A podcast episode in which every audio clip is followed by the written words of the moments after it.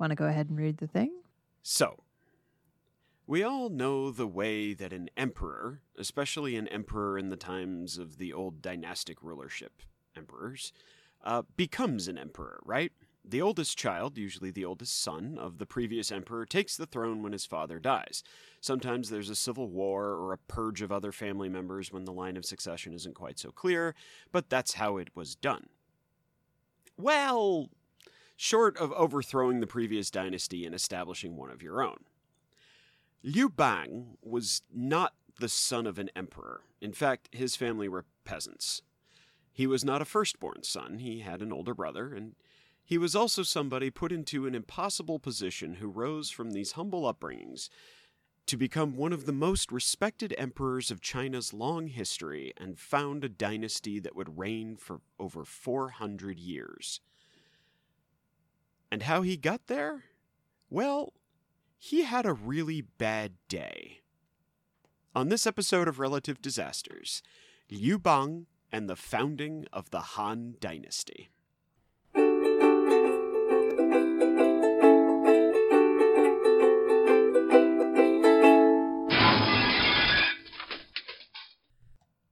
Welcome to Relative Disasters, the show where my sister and I manage our existential dread by talking about terrible and interesting historical events, their context, implications, and any related sidebars we feel like discussing. I'm Greg, your host for this episode. And I'm his sister Ella, your co host. Now, as always, when we're talking about someone from relative antiquity, uh, this Mhm. episode mostly focuses on the 200s BCE. Nobody can state with certainty the exact facts around a life from over 2,000 years ago. That said, our primary source for this episode is the fascinating Records of the Grand Historian, written around 100 to about 90 BCE Cool. with the understanding that this is a mostly historical, lightly mythologized version of events written well after the deaths of the people involved. Let's dive in. All right. Uh, I would also like to apologize to uh, everyone for my pronunciations throughout this episode. Uh, I'm doing my best. Sorry. Chinese is hard, it is hard. especially like It is a yeah. difficult language. All right. So is English. so. uh, yes, English is very hard. All languages. well, English is what you get when you throw a bunch of languages into a pot and stir them up for a while. Sure. So, Liu Bang was born sometime in 256 BCE. Uh, his parents are only remembered as Mr. and Mrs. Liu. It's weird to translate because we don't have the proper honorifics, but they are referred to with the honorifics of their day. So they were citizens in good standing. Uh, they weren't, you know, like, oh, that jerk Mr. Liu. It was like, ah, Mr. Liu, my favorite fourth grade teacher or whatever.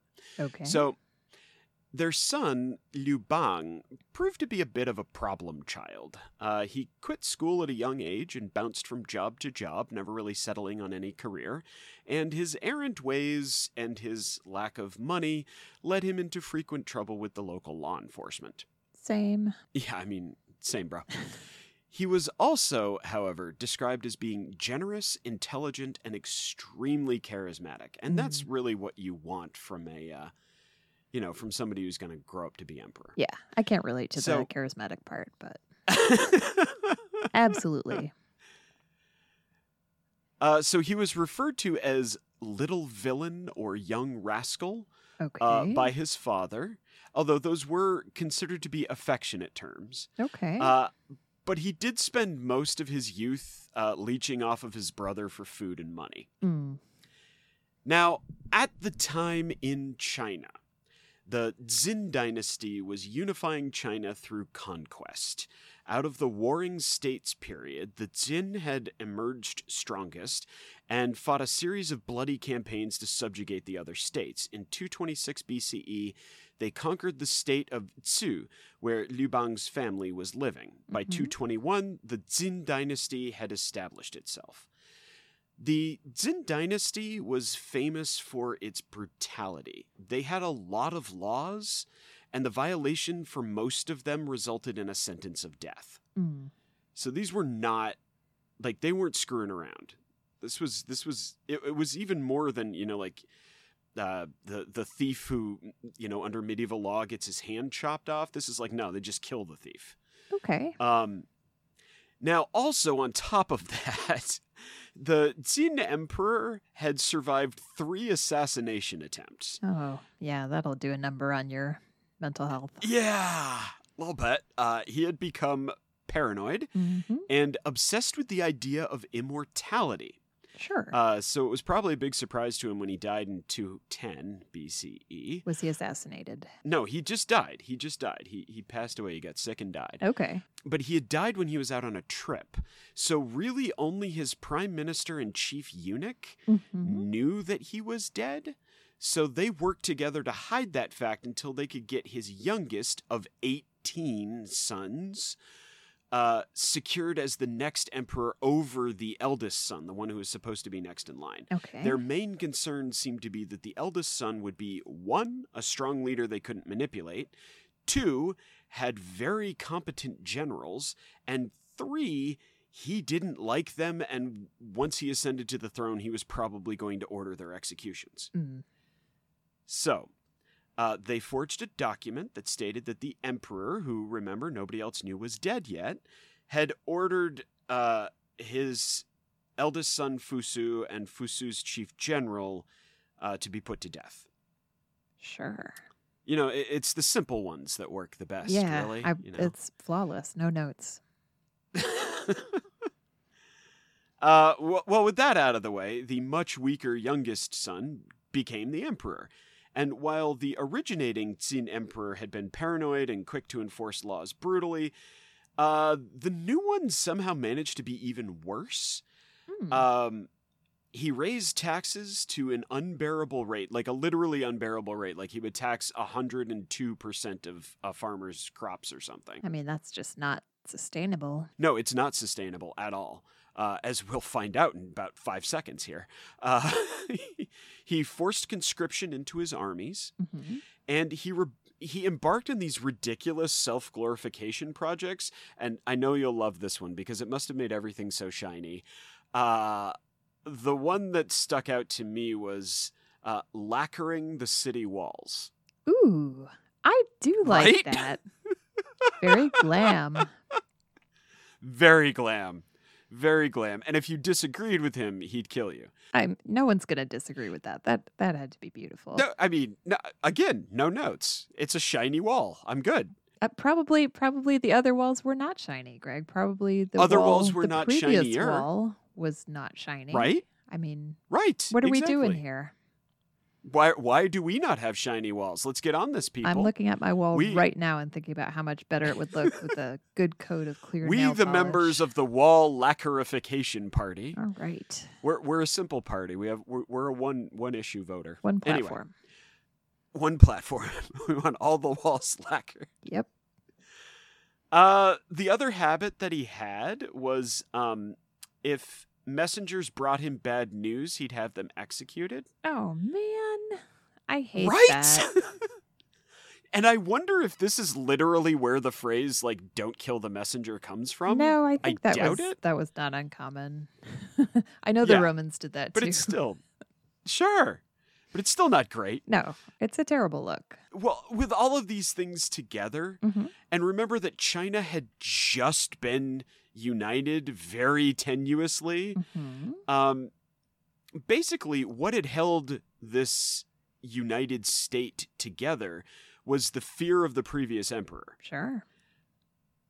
This guy basically was seen as a clown, like a really violent, deadly, would kill you clown, but not somebody worthy of your respect. Yeah, the lacquer. So, I, you know, it's a little off I kind of would respect the lacquer. It's it was pretty on brand for him. Let's give him that. but that's confusing Uh, coming out of the the period of violence and instability. Right? Exactly. It probably They just wanted shiny walls. really unsettled some people. So what happened was this already tenuously united China began to fracture. hmm Obviously, because that's what happens. Yep. Local warlords and governors began to declare themselves rulers of their provinces and territories in direct defiance of the imperial seal. Mm. Now, all of this turmoil seems to have affected Liu Bang deeply. He had been friends, and some implications of romantic attachments are present, Mhm. with the local magistrate of a neighboring city. And when that magistrate was killed or disappeared, in heavy air quotes, following the Qin conquest of Chu, uh, Liu Bang returned home with a newfound sense of purpose. Mm. He had two friends in local governance, and they basically helped him scrub clean his criminal past so that he could take up the post of the chief provincial law enforcer, a position much like a sheriff. Okay. And because I like that term, that's the one I'm going to be using to refer to him. He is now Sheriff Liu Bang. Sure. Sure. Sheriff. Uh, now, as the sheriff, his job was to uphold the strict laws and punishments required by the Qin. hmm Also, small sidebar, I gotta tell you the story of how he met his wife. Okay. Are we veering into? I was not expecting a romance. Go for it. Oh, oh, this story's got it all, kids. Can't wait. So, so after he's appointed sheriff, Liu Bang gets to attend all these because it's a, an official like governmental position. He gets to attend all these governmental dinners, Mhm. and he gets to know this local, incredibly wealthy family, and he somehow secures himself an invite to one of their very fancy dinners. Now, attending these very fancy dinners means you basically have to pay for the privilege. Like it's like those um politician dinners where it's like $500 for a plate of, you know, lukewarm spaghetti Yeah. kind of things. Yep. So it's like that. Uh, in order to have them extend their influence to you, you show up and give them a gift. And the gift is like usually a thousand gold pieces. I have to say, I have never thought of charging people to come to my parties, but I think it's time. Right? Yeah. Yeah. I, I, That wall lacquer is not going to pay for itself. No, it's not. Wall lacquer is expensive. Uh, so he shows up Mhm. with no money, basically charms his way through the front gates, winds up sitting next to the father of the family, Ooh. and basically just charms him as well. He ends the evening with the promise of being married to one of their daughters. What? Despite the fact that he is penniless, showed up to this dinner with no money. The dude talked a good game, I guess is what I'm saying, okay? That is. That is pretty wild. Impressive. I like it. Dude's got game. I'm just saying, like, that's impressive as hell. He shows up with no money and walks out with a wife. It's- Pretty decent it's the work. charisma. People with charisma are just a different kind of person. it's a different animal. They're much more powerful really than the rest of us. Yes. Everybody thinks of charisma as a dump stat, but it is not, my friends. Anyway, so he gets on with his career as sheriff. Mhm. Uh, he and his wife get married and they have two kids. Uh, they would eventually have four. Mhm. And he serves the law. He had wealth and respect, uh, respect through his job, wealth through his family, and he seemed fairly content. And then it all falls apart. Oh dear. So we come to this moment here, this this thing that I have termed Liu Bang's bad day. hmm So one of his jobs as sheriff uh, is to escort prisoners who are being used as labor. So it was a very common practice to have prisoners used as forced labor on these big monument projects. Okay, hmm and the big monument project that's going on right now is the tomb of the first Qin emperor is being constructed at Mount Li, which is in the northeast of his province. Okay, it's rocky terrain. It's easy to lose people. Uh oh. And the job is fairly simple. You get the prisoners to the job site, you turn them over to the site's overseer, you go home. The main part of the job is not letting the prisoners escape because, as with most things under Qin law, letting your prisoners escape is punishable by death. Sure. Well, some prisoners escaped. Uh oh. Yep. So, Liu Bang has a choice. He can turn himself in for execution, or he can decide to not do that. and, you know, he actually goes one step further. He frees the rest of the prisoners. Yeah, you might as well at that point, right? Right? There's no point in like delivering half a load. Uh And he goes from lawman to bandit in the span of one afternoon. But the thing is, he's not alone. Again, that charisma comes in Yeah. because the prisoners like him so much. They actually felt bad that some of them escaped and put him in this position. Oh dear. So they make him their leader. Sure. You always want the person with the most charisma to be the face of the operation. Absolutely. You want that guy talking to the public. That is a smart move. You know, one eyed G isn't as good at talking to the public as Liu Bang. So, anyway, uh, so he sets up fort in this abandoned mountain um, fortress. okay.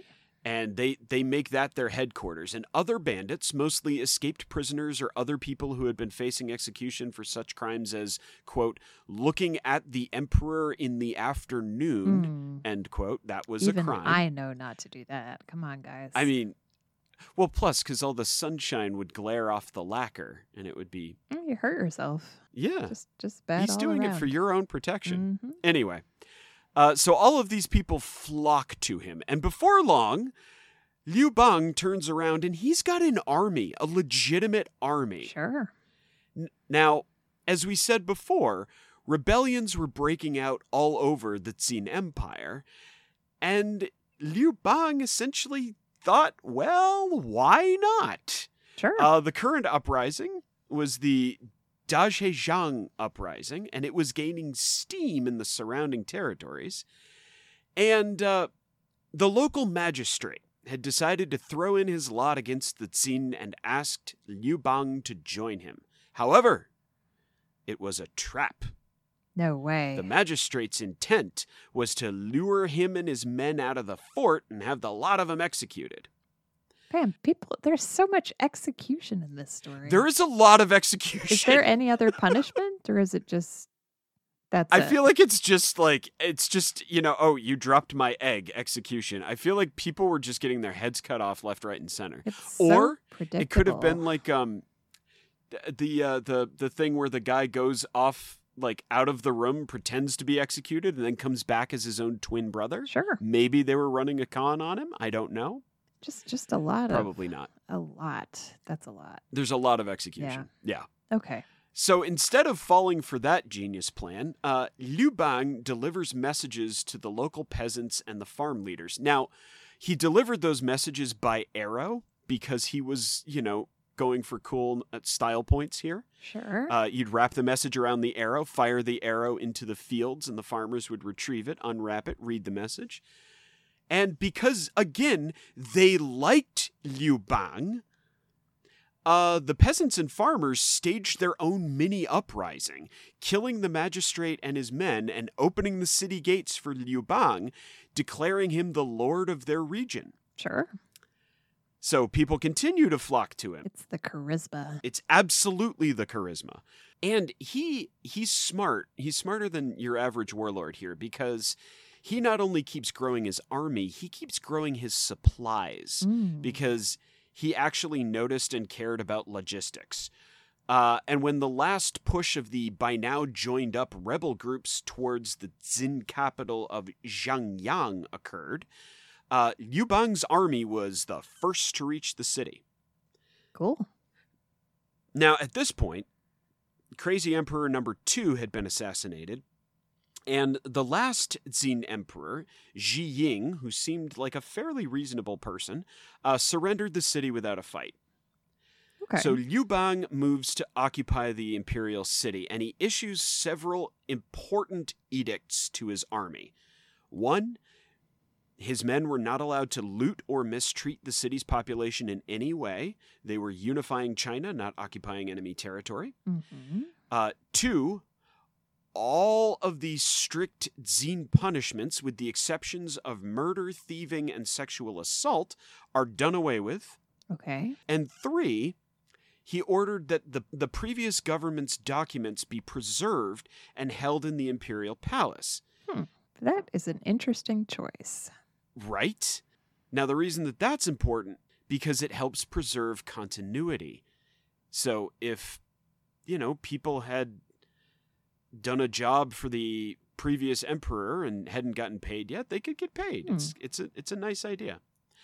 Um, order, in fact, was restored so quickly to the city that when the next rebel army arrived, led by General Xiang Yu, uh, he nearly attacked, concerned that Liu Bang had been bought off by the Qin Emperor. Instead, uh, the victorious allies held a great feast, Nice. at which Xiang Yu decided uh, would be the perfect opportunity to assassinate Liu Bang and take over for Oh himself.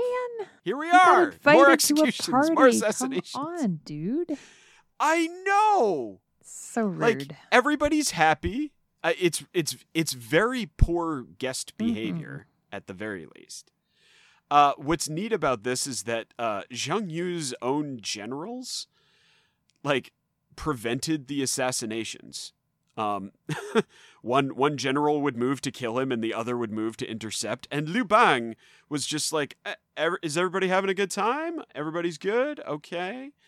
Uh, after the party was over, he dutifully turned over the city to Xiang Yu as the over commander of the Mhm. armies, and he led his army homeward, pretty much unaware that an assassination plot or several uh, had been carried out and stymied.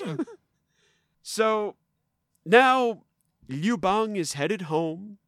Xiang Yu has established himself as the uh, uh, over leader, so the leader above leaders of Western Chu. Mhm. So the uh, he's not calling himself emperor. He's just kind of being like, I'm in charge of all of you guys, Okay. and everything seems peaceful hmm ish. Then Xiang Yu decides to burn the city of Xianyang down to the ground Oh come and split up the unified empire of the Qin into 18 provinces.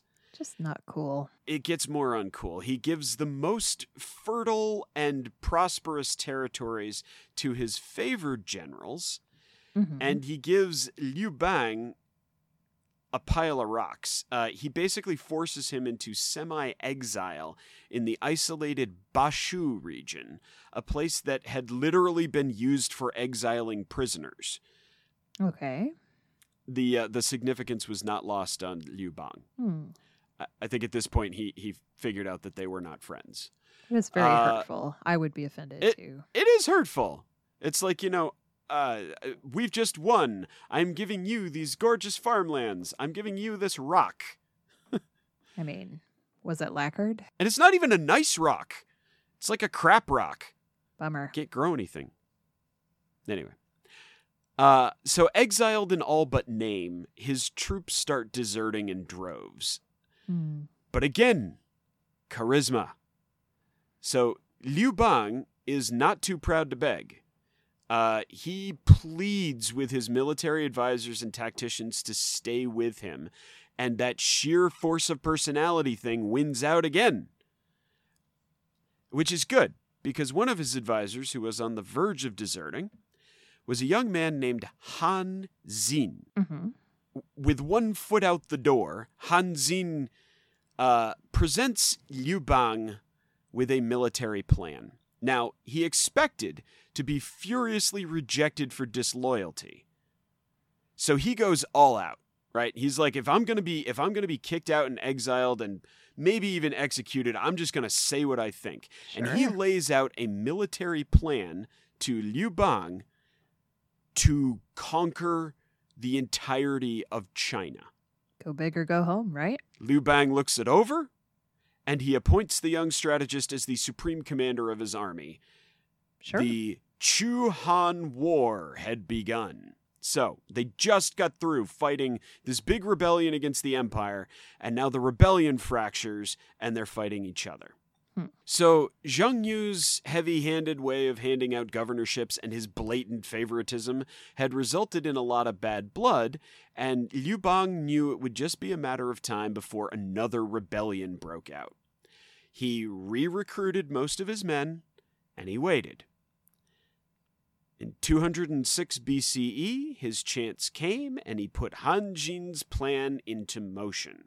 So a rebellion broke out in one of the northeastern provinces, Mhm. and Xiang Yu brought out his army to put it down. Now, as soon as his army began to move, Liu Bang weaponized the distaste and distrust that Xiang Yu had for him, and ordered his army to go out on what they would call today routine training maneuvers uh, on the roads near his borders.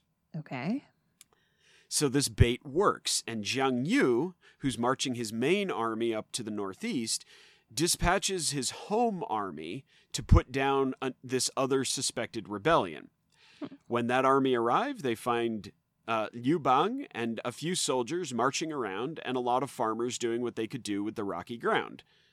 Confused, they turn around and head back to the imperial city, and find that Han Xin had led the bulk of Liu Bang's army directly there, Whoops. and the fractured Xiang Yu's armies were forced to surrender, and now Liu Bang had control of the imperial city and the beginnings of an empire. All right. Yeah, so we're, we're, we're off now. However, Xiang Yu is one, not stupid. He has a very, very, very good advisor who is one of the greatest military geniuses of their time. And two, he's absolutely willing to do just about anything to hold on to power. So Kind of a theme here, isn't it? there there is that sort of theme throughout much of history, Mm. yes. It's all coming together now. So he splits his army. Mhm. He sends half of them towards the city of Pengcheng, which uh, Liu Bang's forces have just taken. hmm and he sends the other half towards Liu Bang's home province with the intention to ransom or execute his family. Yikes. Okay. So, Liu Bang um, gets the snot kicked out of him at Pengcheng, and Xiang Yu's forces nearly catch Liu Bang and his family, and what remains of his army has, is forced to retreat to the coast. Hmm. So they rebuild, and battles go back and forth for a few years, with neither side able to gain a clear advantage. Finally, uh, a few too many tactical missteps caught up to Xiang Yu, and uh, Liu Bang employs that charisma and deception again to help Mhm. seal the deal. So he pays peasants to spread rumors that Xiang Yu's chief advisor, the one who was like brilliant in overseeing the military victories, Mhm. uh, was secretly disloyal. Ooh. And uh, the rumors catch on, and Xiang Yu dismisses the advisor.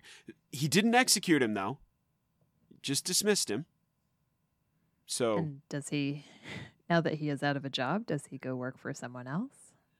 He does not come work for Liu Bang. The Oh, offer was bummer. made, but he, he refused. I know, it would have been I so really cool. wanted that to work out. Okay.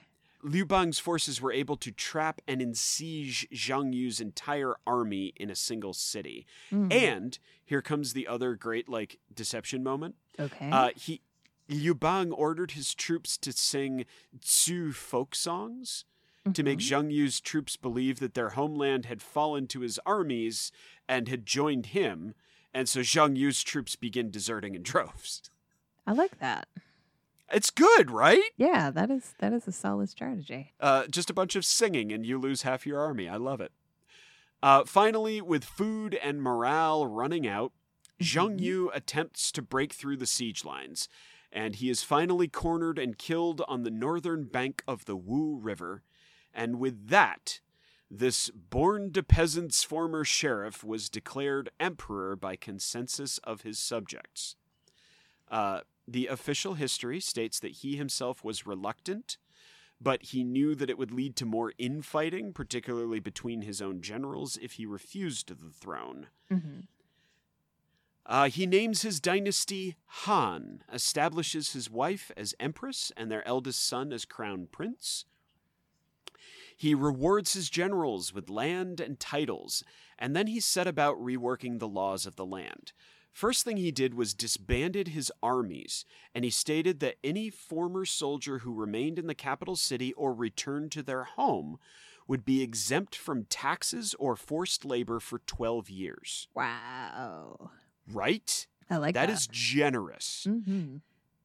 Uh, he also essentially invents the pension fund for his soldiers, Nice. um, ensuring that they would not have to turn to a life of banditry to make ends meet. Very good choice. And it's also a good foresight, too, because they're not going to rise up against you if you're paying them not to, right? Most of them aren't. Some might. He reduces the amount of taxation on the peasantry, and he reduced the amount of agricultural production taxation, so like the literal portion of your crops that you have to give to the emperor, Mm-hmm. uh, to a fifteenth of what it had been under the Tsing. So we were at over a hundred percent. We were at basically a hundred plus percent, yeah. Uh, Fifteen percent probably felt really good. Which allowed the farmers to feed themselves. What? Right? How come they weren't eating before? Grass is nutritious and it grows very quickly. I don't see the problem. Actually, there's no nutrition in grass. Uh, if you eat grass, you will starve to death. So, while the farmers could feed themselves and make a small profit off their work, Mhm. so the working people are happy. The soldiers are happy. Mhm. Uh, his governance is fairly benevolent. And uh, the other great thing he did, this, this one is subjectively great, but I like it for his story. Okay. So he met with the scholar Lu Gu, who was a proponent of Confucianism and Mhm. had written a book on the merits of governing through moral virtue rather than harsh systems of punishing laws, which had been, to be fair, the standard up to that point. Mhm. Now, despite being scornful of Confucianism in his youth, this scholar actually changed Liu Bang's mind, and Confucianism flourished during his reign, eventually replacing the philosophy of legalism that had been upheld during the Qin dynasty. Mhm. And the positive changes from that are that these laws were not seen as an emperor's whims. They were seen as a promise from an emperor to his people. And that's kind of a new and different idea. That's very cool.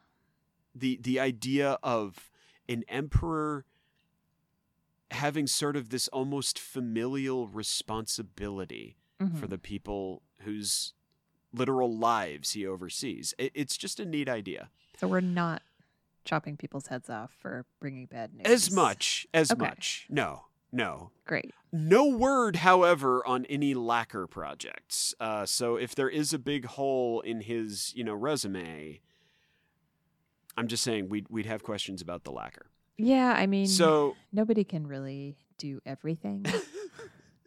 it's good that he has. is there such a thing as too much lacquer? No, absolutely not.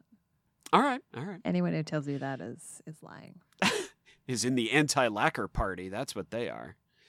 So shiny. Uh, so he reigned as emperor until 195 BCE. hmm After his death, he was succeeded by his son Liu Yang, and much longer after his death, he was awarded the honorific by which he is usually referred to today, Gaozu, which means High Founder. Nice. So that is the story of the peasant who became an emperor and of the man who had such a bad day that the only way to recover was to overthrow an empire. Gaozu of Han, Liu Bang, founder of the Han dynasty. Very cool. It is a neat story. I'm I'm really glad that, like I'd kind of known about this guy in the back of my head for a couple years, but I'm really glad that uh, I I was able to dive into it. it. It's a really really interesting story. There's there's a lot of betrayals, there's a lot of executions, hmm uh, but it's it's a really neat story. Yeah, I liked it. That was that was like a it was a mini series. Yeah, I know, everything. right? And then what happens after this is like the Three Kingdoms period. So Mhm. it's even more like soap opera drama. It's great. I love it. very cool. Oh, thank you. Yeah. That's an amazing story. So so we do have some housekeeping this week. In particular, we have gotten some mixed feedback with regards to our dill burrito episode, and I wanted to uh, take a moment to address some of that. hmm Um, first of all, I, I would like to thank uh, the folks who wrote in on both sides of this. Um, it's, I think we here at Relative Disaster view critique as like fuel to get better at something, Sure. and that's important. Um, I particularly want to thank the person who wrote in to say that uh, it was a nice change of pace. I was like, yeah, it's a, it's a weird it's a weird little episode. It's true. We have never done a, a burrito episode. Uh, We have never done a food frozen foods based burrito disaster before. Uh, although I'm sure some of you out there have. Uh, but I would like to address the people who wrote in with their concerns regarding uh, sort of the main figure in that, uh, the cartoonist Scott Adams. Uh, as we stated in the episode, our intention is not to provide a platform for him, uh, for his views, for the pretty awful things that he's decided he needs to say about people uh, these days. And I completely get it if any, you know, even the slightest association with him makes you not want to listen to the episode. That's, I get it. Um, but it is, you know, it's it's an interesting story. You know, I I hope that nobody out there felt we were doing any of the people that he has wronged a disservice by covering this story. We talk about a lot of really awful people. We do. But very few of them are still around. Our intention is never to glorify them or make them sound like they have a reasonable point of view. I think Right. um, we do we do tend to bring a more nuanced, more balanced picture just because we have our own biases and we're always trying to think those through in a more neutral way uh, when we when we catch them, which of course we don't always do. Yeah. Yeah, I mean the the episode is really about the frozen burrito. I Yeah. don't- Yeah, don't it really we're- is. We're uh yeah, it's just a weird story. It is. And I, I think my own position on this was actually summed up rather nicely by one of the people who wrote in, where she said, uh, I was upset that you were giving any voice to Scott Adams, but then I realized that you were just pointing out a ridiculous thing he did.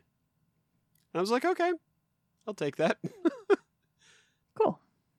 Yeah, that's up. That's all I've got for housekeeping this week. Um, no, no glaring factual errors that we need to correct. Uh, at least that our lovely listeners have told us about. Um, oh, I would like to point out that uh, uh, Paul actually did catch us on a slight mistake. Oh. Obviously, the relative disasters burrito would be made out of water hyacinths and hippo meat. Uh that's lake cow, Greg. If it's raised in America, it's lake cow, it's not hippo. Right, But right. So, Paul, actually, you made that mistake, sir. Anyway. Back at you. Here at Relative Disasters, we do fact check our stories in an effort to bring you the best disaster experience possible. If you'd like to read more about our sources, a complete bibliography is available in our show notes. If we got anything wrong, as always, please let us know. Well, you can do that by emailing us at relative.disasters at gmail.com, or if you'd like to share some insights we missed, or just shame us publicly, Please, we love it. why not use our Instagram at relative.disasters. We'd also like to say a big thank you to our patrons who support us at Relative Disasters Podcast on Patreon. You guys are the best. This week's episode was brought to you by Bernadette, Bernadette. Imperial Historian for Relative Disasteria, Nice. and Tasha, Tasha. our Chief Sheriff and Constable of the Watch. Thanks to both of you. Thank you so much for joining us for this episode of Relative Disasters. We hope you've enjoyed the story and the discussion, and please join us next time for another strange, dangerous, and imperial event from history. Imperial. it's Empire Month. It is Empire Month. Uh, my sister has selected our next disaster. Lay it out for us, Ella. Okay, well, this is part two of, uh, of terrible Romans. the two worst Roman emperors of all time. Could not pick which one was worse. Uh, I think actually Emperor Nero was a little bit worse than Emperor Okay. Caligula, and I'm going to tell you why next week.